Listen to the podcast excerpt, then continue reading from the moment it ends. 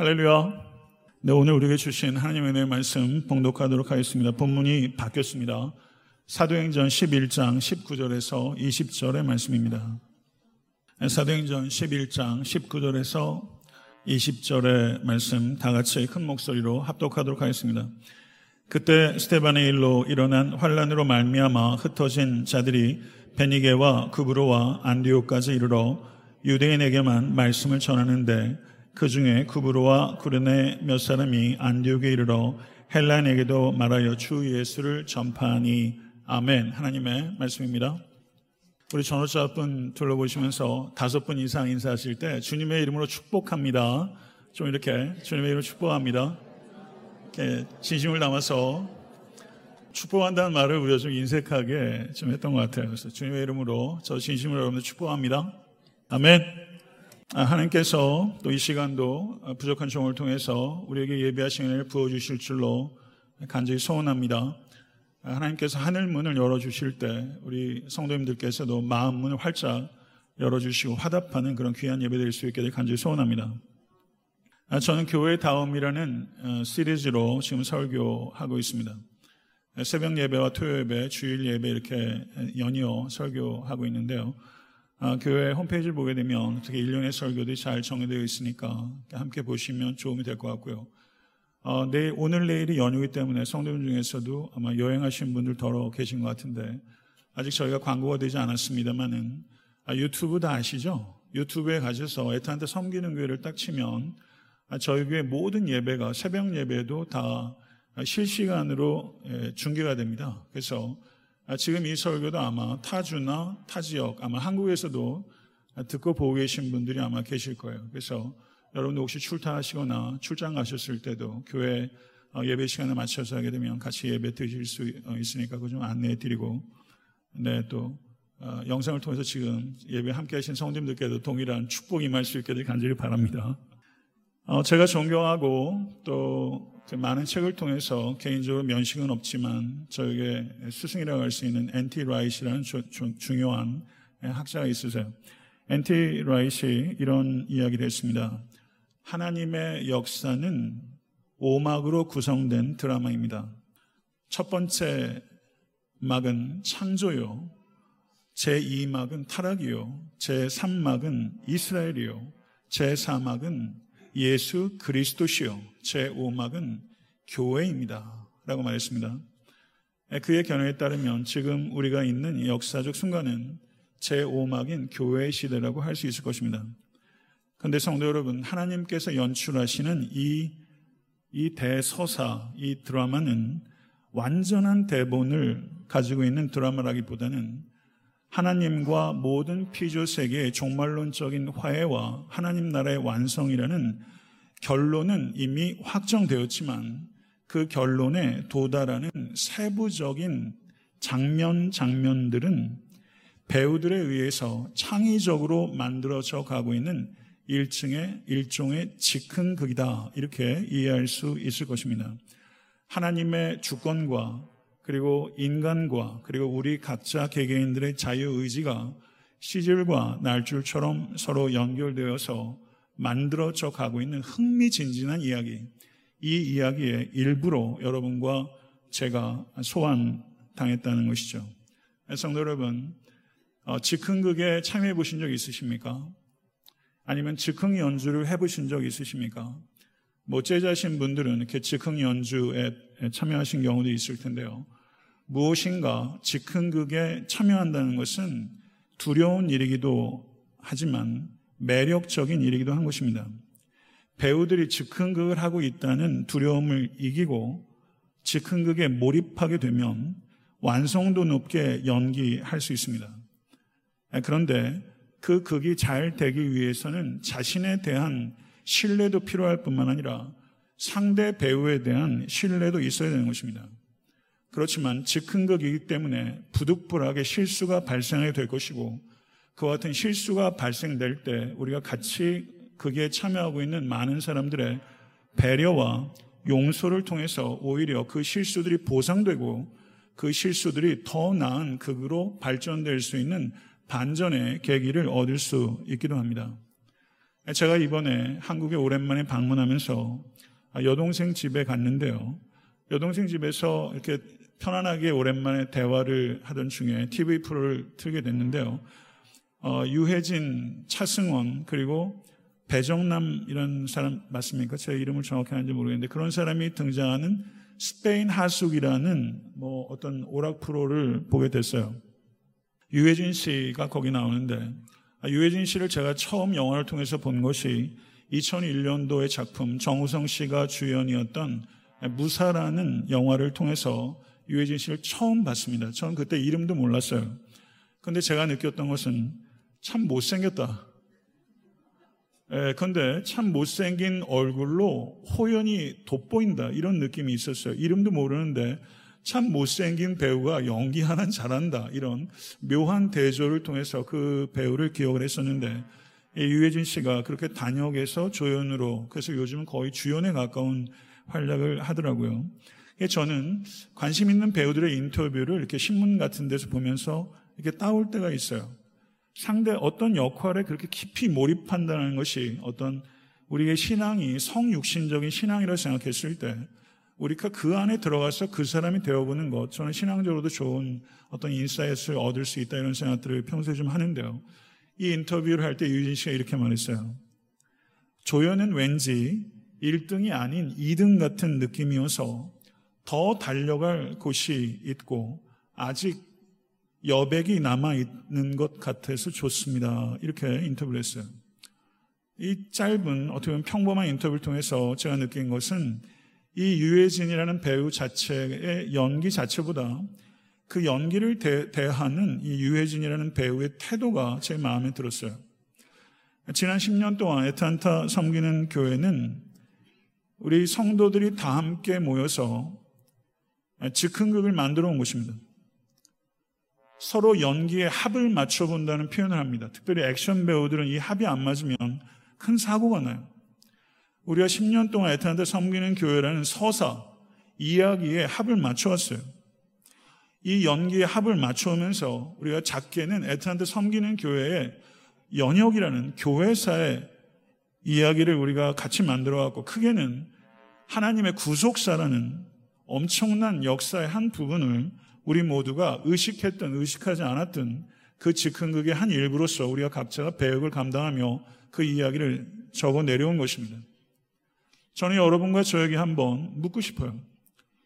유해진의 연기 자체보다 그 연기를 대하는 그의 태도가 저의 감동이 되었는데 이, 이 연극에, 이 즉흥극에 여러분들은 어떤 태도로 참여하고 계십니까? 오늘 본 말씀은 안디옥 교회라는 즉흥극이 역사의 무대 위에 특별히 이방 나라 젠타일 랜드라는 이방 나라의 무대 위에 안디옥 교회라는 즉흥극이 처음 초연되는 기념비적인 장면을 언급하고 있는 이야기입니다. 안디옥 교회는 인간의 기획으로 만들어진 교회가 아니라 하나님의 계획으로 세워진 교회였습니다. 애타한테 섬기는 교회가 십 년 전에 이천구 년 유월 이십일일에 이 땅에 세워졌습니다. 이 교회가 우리들 스스로 그리고 이 교회 밖에 있는 이들에게 애타한테 섬기는 교회가 이 땅에 세워진 것은 사람의 기획이 아니라 하나님의 계획이었습니다 라고 자타가 모두 인정할 수 있는 그런 교회로 세워질 수 있게 되기를 간절히 소원합니다. 안디옥 교회는 예루살렘 교회에 닥친 박해로 인해서 흩어진 무명의 몇 사람들에 의해서 복음이 뿌려졌고 무명의 사람들에 의해서 뿌려진 복음을 받아들인 구브로와 구레네 몇 사람에 의해서 시작됐습니다. 무명의 다수의 이방인 성도들과 소수의 유대인 성도들 그리고 성경이 말하기를 착하고 성령과 믿음이 충만한 캐릭터를 가진 바나바와 다수에 있다가 합류한 바울을 통해서 만들어진 위대한 즉흥극이었습니다. 안디옥 교회라는 이 위대한 서사에 요즘은 제가 그 옛날에 유학생활을 하고 막 이럴 때 미국 프로를 보게 되면 시즌 일, 시즌 이, 뭐 프리즌 브레이크 시즌 일, 시즌 일 이런 말을 쓰는데 한국도 요즘 시즌 일 이런 말을 쓰더라고요. 안디옥 교회라는 이 서사 구조의 시즌 일은 바나바가 주연이었습니다. 근데 안디옥 교회 시즌 이는 바나바가 안디옥 교회가 놀랍도록 부흥했기 때문에 다수에 가서 자기보다 여러모로 탁월한 바울을 섭외해 와서 같이 동역했습니다. 그때 바울은 자신의 역량을 발휘할 수 있는 무대가 없었습니다. 그런데 바나바가 그가 마음껏 은사대로 역량을 발휘할 수 있도록 자기가 주연이었는데 시즌이에서는 그 주연 자리를 바울에게 흔쾌하게 내주고 기꺼이 조연을 자처한 것, 그것이 안디옥 교회 시즌이입니다. 그리고 일 년 동안 주조연이 바뀐 채로 안디옥에서 열심히 사역해서 제자를 양육한 결과 역사상 처음으로 그리스도인이라고 이름을 불리는 사람들이 탄생하게 된 것이죠. 영광스러운 일입니다. 그리고 시즌 삼입니다. 안디옥 교회 시즌 삼는 하나님의 부르심에 순종해서 시즌 일과 시즌 이에서 주연을 담당했던 바울과 바나바를 선교사로 보낸 것입니다. 안디옥 교회는 하나님의 은혜가 보이는 교회요, 명목상의 교인이 더해진 교회가 아니라 참된 그리스도인이 더해진 교회요, 힘껏 구제했던 교회요, 벽을 허무는 열린 교회요, 예배에 목숨을 거는 교회요, 성령의 음성에 순종해서 기꺼이 교회의 기둥 둘을 뽑아서 내보내는 교회였습니다. 이 안디옥 교회라는 이 교회의 즉흥극은 대성공이었습니다. 사랑하는 성도 여러분, 슬로우 처치라는 책이 있어요. 교회에도 있습니다. 크리스토퍼 스미스와 존 패티슨의 공저인데요, 현대 문화와 현대 교회를 매우 잘 진단하고 있습니다. 산업혁명 이후로 산업화, 기계화, 세계화는 빠른 속도를 추구합니다. 속도가 높아질수록 세상이 나아진다고 생각합니다. 빠른 운송수단, 아마존, 드론, 한번 생각해 보세요. 빠른 컴퓨터, 빠른 음식, 빠른 성공, 이것이 우리가 속한 시대의 문화요, 가치를 선도하고 있다고 해도 틀린 말이 아닐 것입니다. 빠른 음식, 패스트푸드입니다. 패스트푸드, 지금은 예전만 못하지만 패스트푸드의 대명사는 맥도날드입니다. 철저한 효율성, 정형화된 레시피, 철저한 마케팅, 그리고 획일적인 통제, 이런 것들이 패스트푸드의 공통적인 특징이라고 할 수 있습니다. 이 패스트푸드에는 패스트푸드의 철학이 있습니다. 이것을 그대로 답습한 교회를 이 슬로우 처치에서는 패스트 처치라고 이야기를 하고 있습니다. 패스트푸드가 가지고 있는 철학을 그대로 답습해서 정형화된 성장 레시피가 있고, 성도를 끌어모으기 위한 다양하고 공격적인 마케팅이 있고, 예배조차도 철저하게 각본에 따라 연출되는 예배가 되고, 그리고 스타성이 있는 목사들을 만들어내고, 교회 자체 이름이 하나의 일종의 거대 브랜드가 돼버린 그런 것이죠. 그래서 조직화 조직화를 넘어서 하나의 거대한 조직이 돼서 그런 교회에서는 비인격적이고 매우 기계적인 효율성만 있는 교회 행정의 위세를 떨칩니다. 패스트푸드가 들어가게 되면요, 어느 지역 상관없이 거의 대동소이한 인테리어와 그리고 정확히 같은 음식 맛, 그래서 지역의 특성과 풍미는 압살당합니다. 마치 그와 같은 패스트푸드가 횡행하는 것처럼 이 패스트 처치는 그 교회가 있는 지역의 특수성을 반영하지 못하고 지역과 철저하게 단절된 채 매우 획일적이고 매끈한 종교 상품들을 양산해내는 것입니다. 빠름을 추구하다 보니까 여러 가지로 분석은 되지만 그 분석이 깊이를 갖기 어렵고, 패스트 처치는 기다리지 못하고 조바심을 내게 되며 질보다는 부득불 양에 초점을 맞출 수밖에 없게 되는 것이죠. 패스트푸드가 거대 기업을 이루었던 것처럼 패스트푸드 철치가 메가 철치를 이루었고, 그리고 메가 철치가 미국뿐만 아니라 한국의 많은 메가 철치들이, 전 세계적인 메가 철치들이 세워진 것은 바로 이와 같은 데서 기인하는 것이다, 이렇게 볼 수 있을 것입니다. 사랑하는 성도 여러분, 그러나 성경을 조금만 상식적으로 이해하는 사람도 성경을 보게 되면 성경의 하나님은 패스트 가드가 아닙니다. 하나님께서는 정반대로 얘기하세요. 하나님은 오래 참으시는 하나님이십니다. 마태복음 일 장의 족보에 대해서 제가 설교한 적이 있습니다만, 그 족보를 보게 되면 하나님께서 얼마나 오래 참으시고 하나님께서 얼마나 천천히 역사의 맷돌을 돌리고 계신지를 우린 족보를 통해서 여실히 알 수 있습니다. 예수 그리스도의 삶을 한번 생각해 보십시다. 구약의 성취로 창세기 삼 장 십오 절에 원 복음이 있은 이래로 그 구약의 모든 예언의 성취로 예수 그리스도께서 이 땅에 오신 것을 믿습니다. 근데 예수님께서 공생에 들어가시기 전에 삼십 년 동안을 준비하셨습니다. 누가복음에 예수님의 유수년 기에 대한 약간의 기록이 있지만 삼십 년에 대해서 저희는 사실은 거의 모릅니다. 그리고 삼 년의 공생애를 거치고 하나님의 나라 이 땅에 도래했다는 복음을 선포하시고 그 복음을 입증하기 위해서 많은 기적들을 가르침의 연장으로 행하신 것을 믿습니다. 성도 여러분, 그리고 십자가에 달리 서서 그 짧은 인생을 마치시고 그리고 예수 그리스도의 탄생과 부활의 증인으로는 세상이 전혀 주목하지 않는 베들레헴 지경 바깥의 목동과 그리고 법정에서 증언을 해도 유효한 증언으로 인정받을 수 없는 여인들 부활의 증인으로 부르셨습니다. 예수 그리스도의 사역은 빠른 효율성과는 전혀 무관한 방법이었다는 것입니다.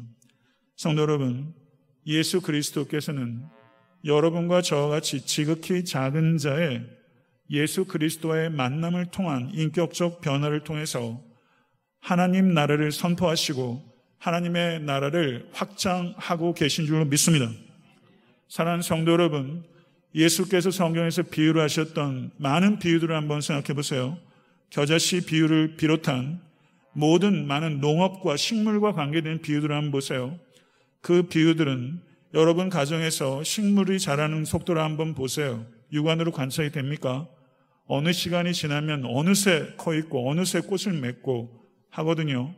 식물이 자라고 그리고 씨를 뿌리고 이것을 추수할 때까지 더딘 과정을 통해서 결실을 거두는 것처럼 하나님의 나라는 이와 같은 한 씨앗과도 같이 뿌려지는 사람의 헌신과 눈물과 희생을 통해서 자라는 느린 속도로 나타나는 방법이라는 것을 우리는 보게 됩니다. 사랑하는 성도 여러분, 이것이 창조와 구원의 하나님의 리듬감입니다.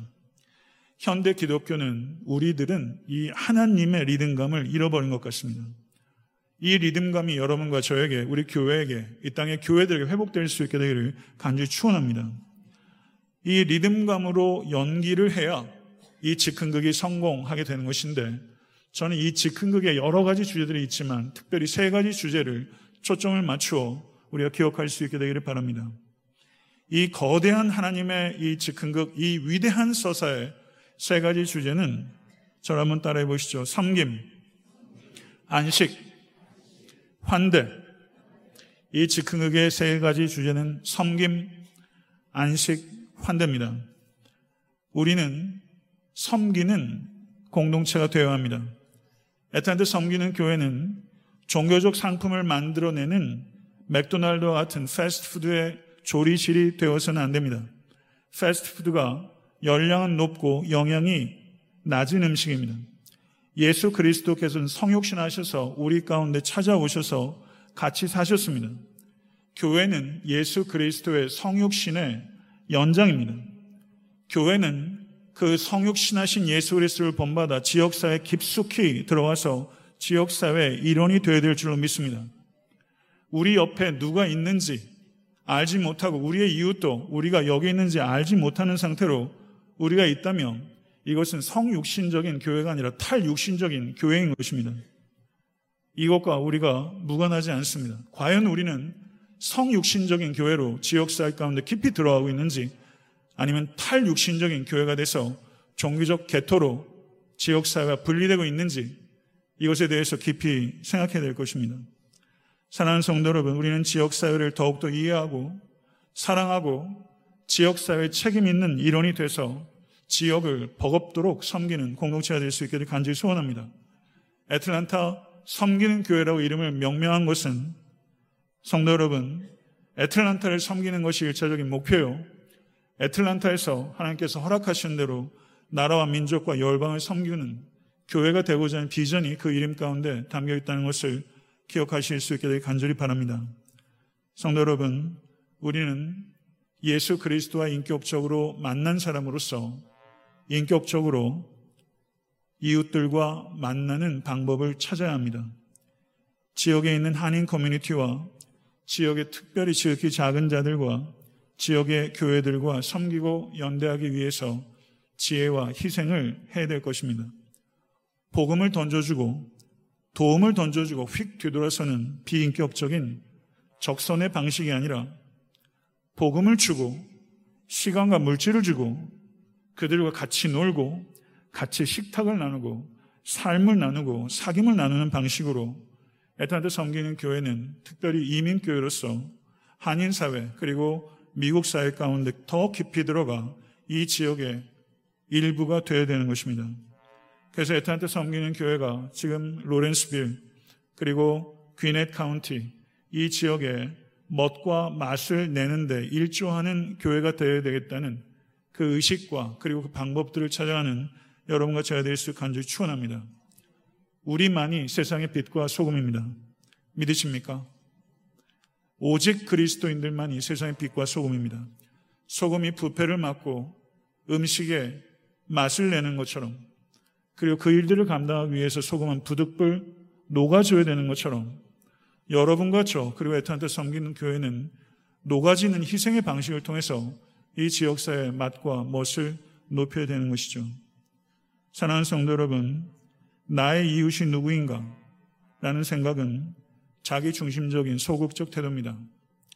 나의 이웃이 누구인가를 찾지 마시고 내가 누구의 이웃이 되어줄 것인가 하는 보다 이타적이고 적극적인 태도를 갖는 우리 모두가 되어야 될 것입니다.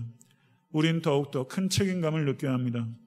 우리 교회는 삶의 현장을 잃어버려서는 안 됩니다. 삶의 현장 깊숙이 들어가야 됩니다.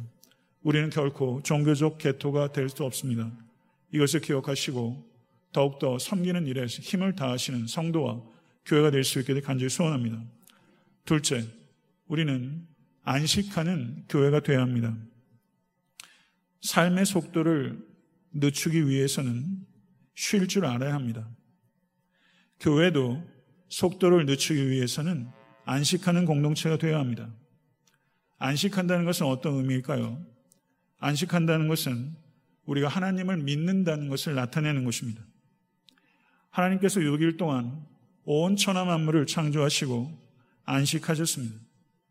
만약에 여러분들께서 안식하지 않는다면 살기 위해 일하는 것이 아니라 일하기 위해 사는 것이 되는 것입니다.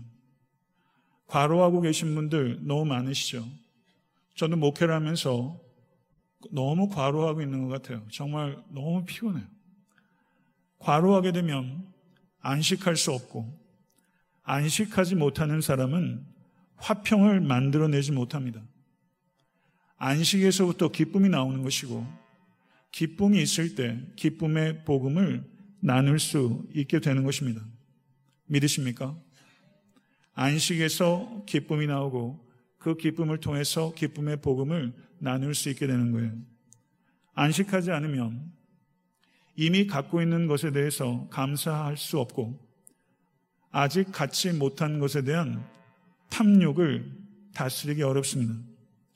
안식을 통해서 하나님께서 과거에 하신 일에 대해서 감사하게 되고 하나님께서 지금 하고 계신 일에 대해서 감탄하게 되며 하나님께서 미래에 하실 일들에 대해서 감지할 수 있게 되는 것입니다. 안식이라는 행위를 통해서 이렇게 하나님께서 하셨고 하고 계시고 하실 일이라는 과거와 현재와 미래가 이 안식을 통해서 만나게 되는 것이죠.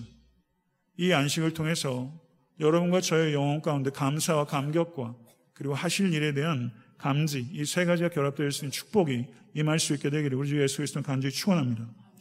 사랑하는 성도 여러분, 교회가 공동체로서 안식한다는 것은 어떤 의미일까요? 하나님께서 여러분들을 진실로 사랑하고 계심을 믿으십니까? 아멘. 여러분들을 왜 사랑하시죠? 여러분들이 잘나서요? 여러분들이 일을 잘하기 때문에 여러분들을 사랑하시는 것이 아니라 하나님 자신의 성품 때문에 여러분 한 분 한 분을 사랑하고 계신 줄로 믿습니다. 우리는 안식에 참여함으로써 그 하나님의 관점을 기억해내는 것입니다.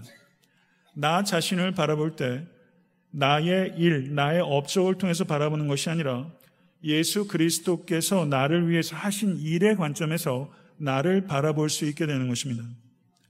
안식을 통해서만 업적이라는 관점에서가 아니라 예수 그리스도께서 하신 일이라는 관점에서 나를 바라보게 될 수 있게 되는 것이고, 안식을 통해서만 타인을 바라볼 때도 그 사람의 일을 통해서 바라보지 아니하고 예수 그리스도를 통해서 바라볼 수 있게 되는 것입니다.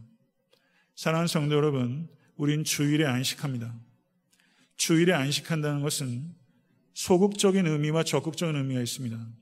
그것은 소극적으로는 일을 멈춘다라는 의미이고, 적극적인 의미는 신중하고 의도적으로 해야 할 일들을 선택한다는 의미가 있는 것입니다.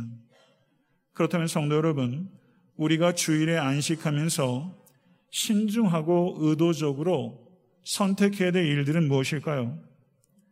그것은 영적 양식과 육적 양식을 나누는 일입니다.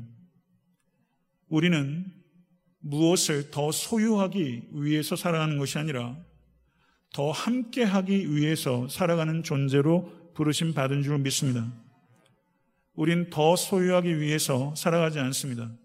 더 함께하기 위해서 살아가고 있는 것입니다. 그래서 안식하는 이 주일에 평소에 소원해지거나 여러분들 잘잘못을 떠나서 껄끄러워진 사람들 있으시잖아요. 성도와 성도 간에, 심지어는 목회자 관계 속에서도 사람 관계라는 건 다 부침을 겪어요. 극단적으로 생각하지 마십시오. 영원한 친구도 없고 영원한 원수도 없어요. 정치 세계만 얘기하는 게 아니에요. 모든 인간 세계가 다 그래요.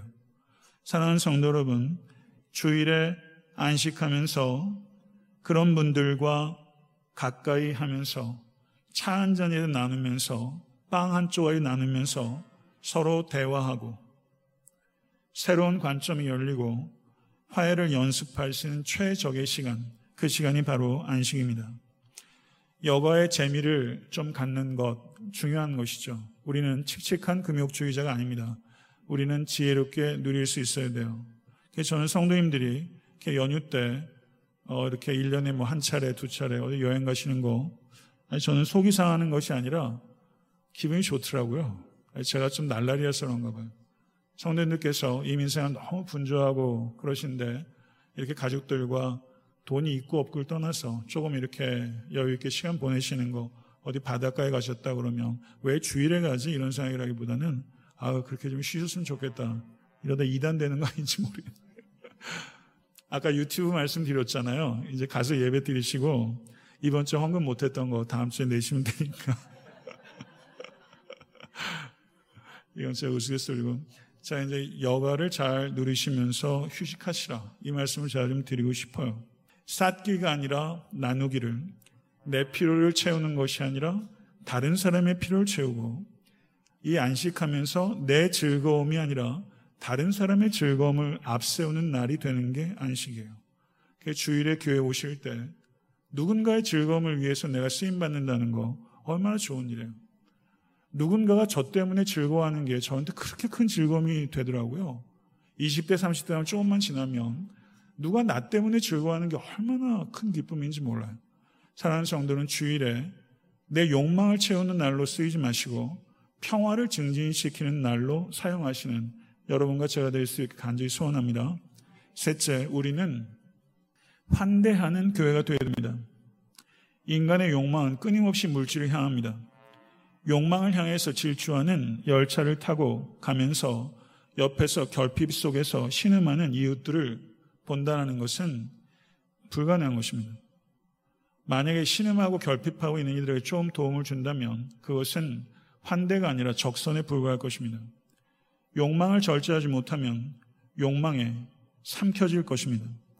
로핑크라인 신학자가 이런 말을 했습니다. 오병이의 기적을 베풀 때 사람을 오십 명, 백 명 단위로 예수께서 앉게 하셨어요. 왜 그렇게 하셨을까? 라고 물었습니다. 오병이의 기적이 나오는 성경 구절을 보세요. 거기에 잔디가 풀었다, 푸르렀다라고 표현하고 있어요. 이건 역사적 사실이라는 것을 주는 힌트입니다.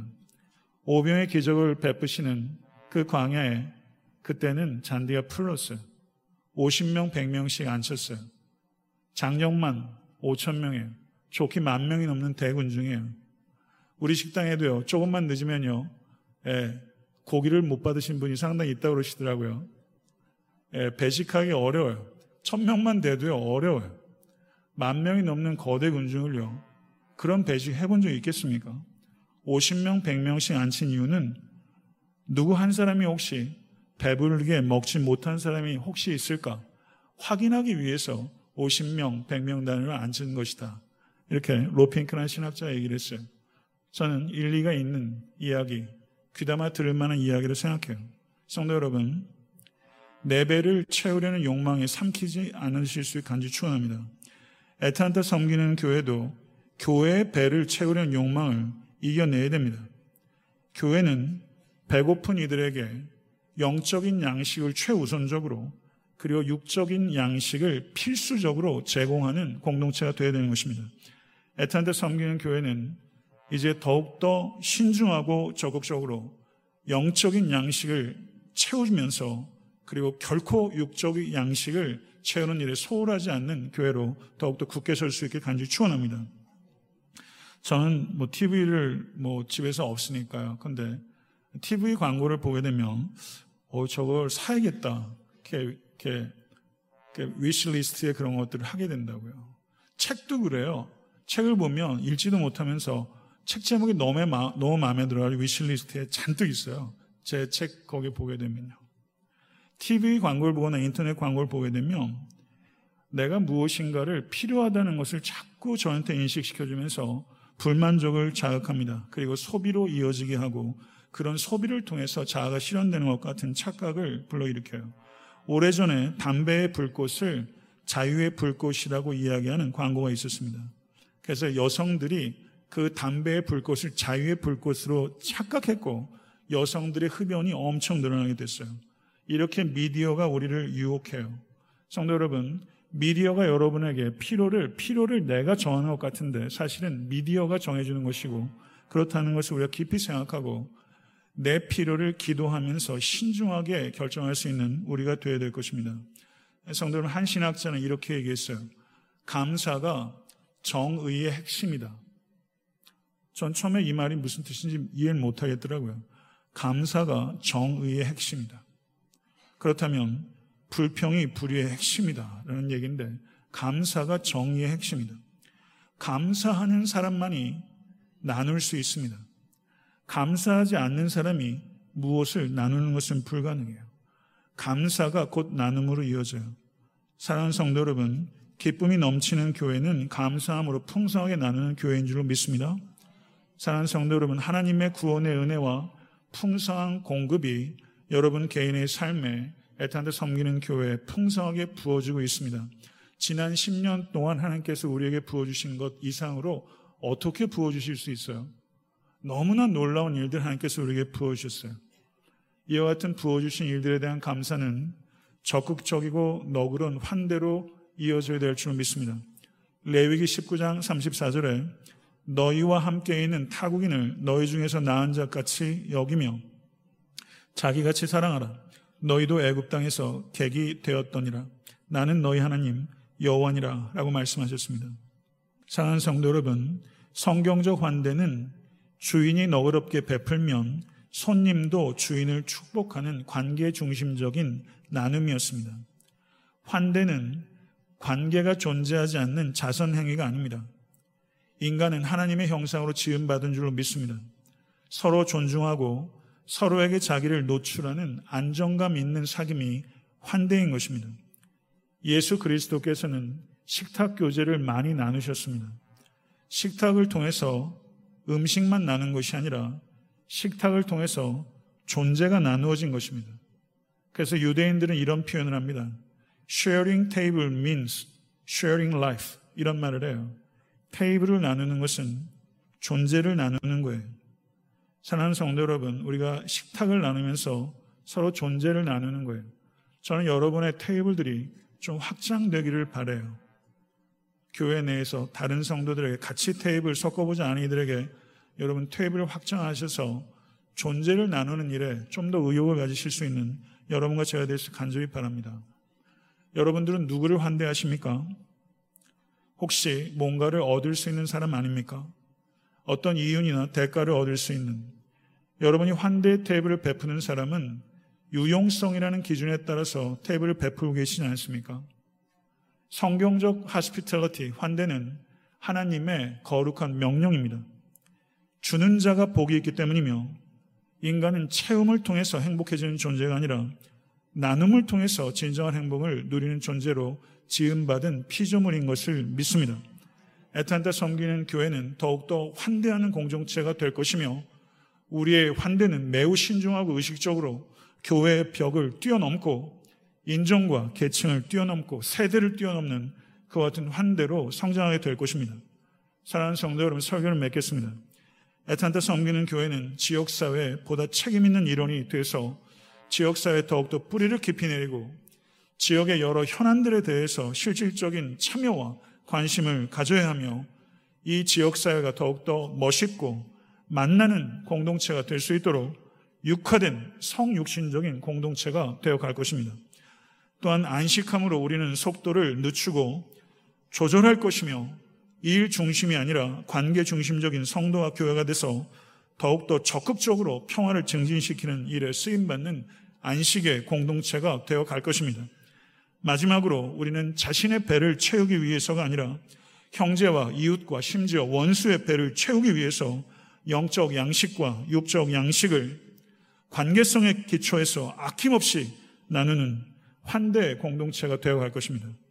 사랑하는 성도 여러분, 이와 같은 일들에 우리가 부르심을 받은 것을 기억하실 수 있게 되길 간절히 축원합니다. 성도 여러분, 이제 십 년 공연을 마감하고 십 년 첫 번째 공연에 이 자리에 계셨던 분은 거의 없으세요. 일 년 차, 이 년 차, 삼 년 차, 이제 일 년도 채 안 된 수습 연기자들도 이 자리에 계시잖아요. 어쨌든 십 년이라는 건 중요한 매듭이에요.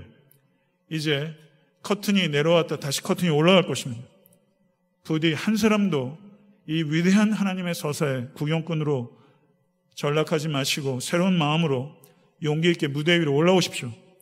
그리고 새롭게 시작될 이 위대한 하나님의 서사랑 이 즉흥극에 책임감을 가지고 각자 배역에 맞게 분수대로 연기의 합을 잘 맞춰 하나님의 위대한 이야기, 우리의 이야기가 아니라 하나님의 이야기를 써내려가신다는 그런 의식을 가지고 거기에 참여하셔서 악과 어둠이 세상을 압도하고 가는 것 같은 이 시대에 하나님의 생명의 빛으로 이 세상을 이겨내는 원수의 진을 격파하는 일에 쓰임받는 교회와 성도가 될 수 있게 되기를 우리 주 예수 그리스도는 간절히 축원하고 이 일에 여러분들을 다시 한번 초대합니다. 이 무대 위로 올라오십시오. 기도하겠습니다.